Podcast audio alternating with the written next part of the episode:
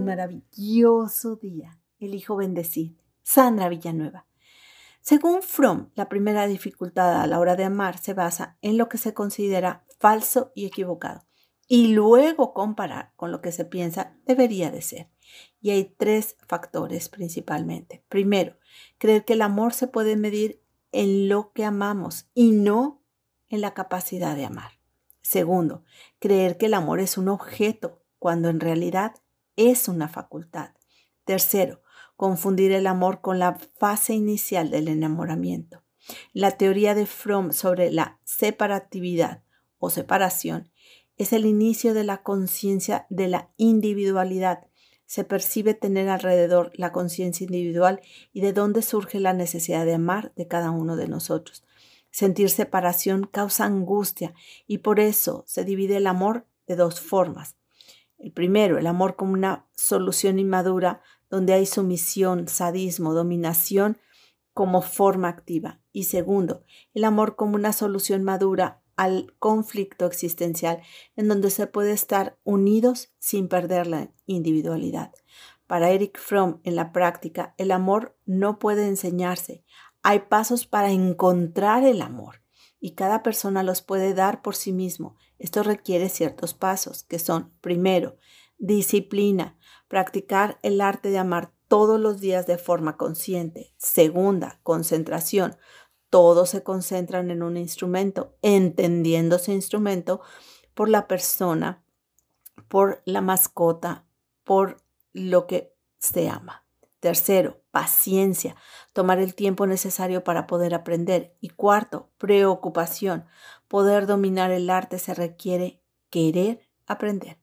En contraste con la unión simbiótica, el amor maduro significa unión con la otra persona en donde se vinculan la propia integridad e individualidad.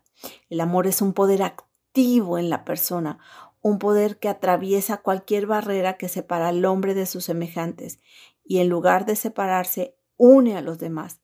El amor ayuda y capacita a superar el sentimiento de aislamiento y separatividad. En el amor se vive la paradoja de dos seres que se convierten en uno y no obstante siguen siendo dos.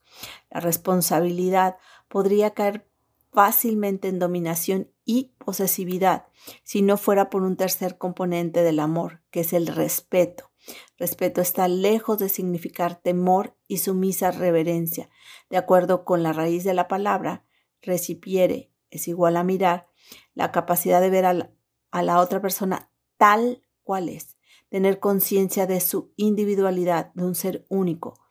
Respetar significa preocuparse por la otra persona crees que se desarrolle como es. De este modo, el respeto implica la ausencia de explotación. Se busca que la persona amada crezca y se desarrolle por sí misma en la forma que desea y no para agradar al otro. Si amo a la otra persona, me siento uno con ella, estar con ella tal y como es, no como yo necesito que sea, como un objeto para mi uso. Es obvio que el respeto solo es posible si se alcanza la independencia, si se puede caminar sin muletas, sin tener que dominar o explotar a nadie. El respeto solo existe sobre la base de la libertad. Dice una vieja canción francesa, el amor es hijo de la libertad, nunca de la dominación. El respeto implica evitar explotación, se desea que la persona amada pueda crecer y desarrollarse por sí misma de la mejor forma que parezca. Cuando se ama a otra persona se deja que sea como es, no como yo necesito. Se evita usar como un objeto. Respeto se puede alcanzar cuando se logra la independencia, cuando se puede caminar solo sin ayuda, sin que exista dominación y mucho menos explotación del otro. El respeto solo existirá en la base a la libertad, nunca a la dominación del ser humano. Hermosa alma, te reconozco alegre, paciente, amable, tranquila. Te mando un fuerte y cálido abrazo. Sandra Villanueva, yo estoy en paz.